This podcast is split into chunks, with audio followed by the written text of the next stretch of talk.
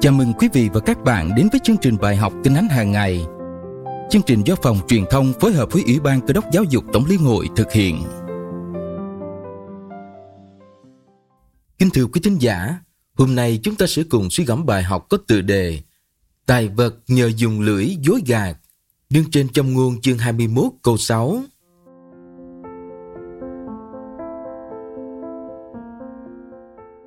Tài vật nhờ dùng lưỡi dối gạt mà được, ấy là một điều hư không mau hết của kẻ tìm sự chết.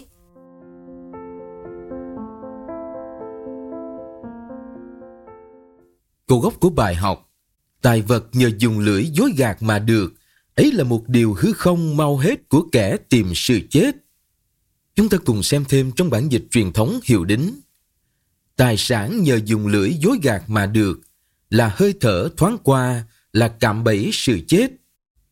Câu hỏi suy gẫm, tài vật có được từ lưỡi dối gạt sẽ đem đến hậu quả nào? Chúa Giêsu dạy gì về lời nói dối? Lời nói của chúng ta ngay thẳng đến mức độ nào? Và mục đích của lời nói chúng ta mang đến điều gì?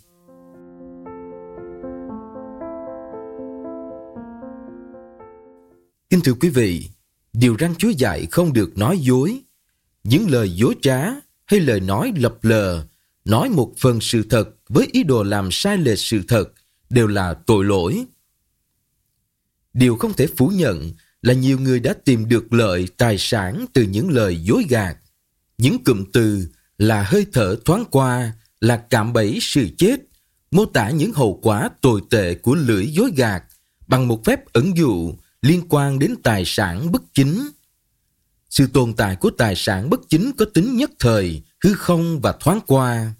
Chớ treo thay, tài sản có được nhờ sự lừa dối lại trở thành sự lừa dối cho chính người ấy vì tin rằng những của cải đó sẽ đem đến sự sống sung mãn bền lâu.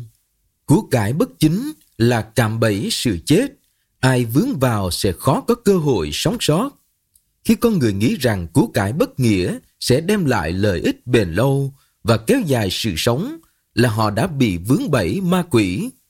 Của phi nghĩa chẳng được ích chi, song sự công bình giải cứu khỏi chết. Trong ngôn chương 10 câu 2, Đức Giê-hô-va ghê tởm lưỡi dối trá.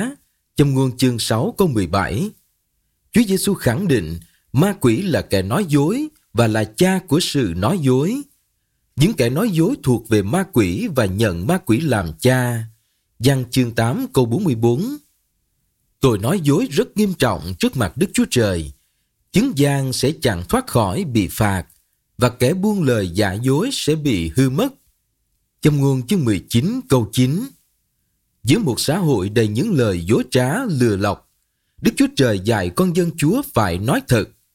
Những lời dối trá có thể mang lại cho con người giàu có trước mắt, nhưng rồi phải bị Chúa đoán phạt từ vật chất, tinh thần lẫn tâm linh.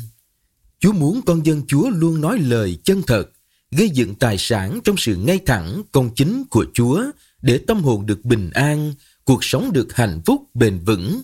Con cái Chúa không hướng mục đích đời mình vào của cải tạm bợ trên trần gian, nhưng dùng lời nói, của cải làm phương tiện bày tỏ tình yêu, sự công chính của Chúa cho nhiều người để giúp nhau hướng đến cuộc sống đời đời nơi thiên quốc.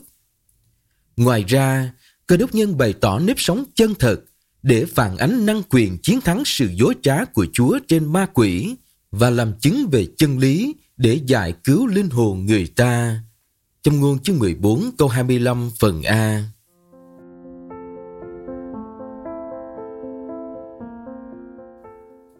Chúng ta cùng cầu nguyện. Kính lại Chúa, xin tha thứ cho con vì nhiều lần con đã vấp phạm trong lời nói. Cầu xin Chúa cho con luôn nói lời chân thật nhằm giúp ích cho người nghe và hưởng được sự thịnh vượng bình an Chúa ban trên đất cùng sự sống đời đời trên thiên đàng. Nhân danh Đức Chúa Giêsu Christ. Amen. Quý vị thính giả thân mến, chúng ta cần thay đổi gì về lời nói từ mục đích đến cách nói để bày tỏ sự công chính của Chúa. Của cải tạm bợ trần gian chỉ là vật chất chống tàn mà thôi. Tài sản công chính muôn đời chính là nếp sống vâng lời Chúa luôn. Bài học Kinh Thánh hàng ngày hôm nay đến đây là kết thúc. Kính chúc quý vị một ngày mới tràn đầy phước hạnh Chúa ban cho. Hãy học lời Chúa qua chương trình này hàng ngày và giới thiệu cho nhiều người khác cùng tham gia. Hẹn gặp lại quý vị ngày mai.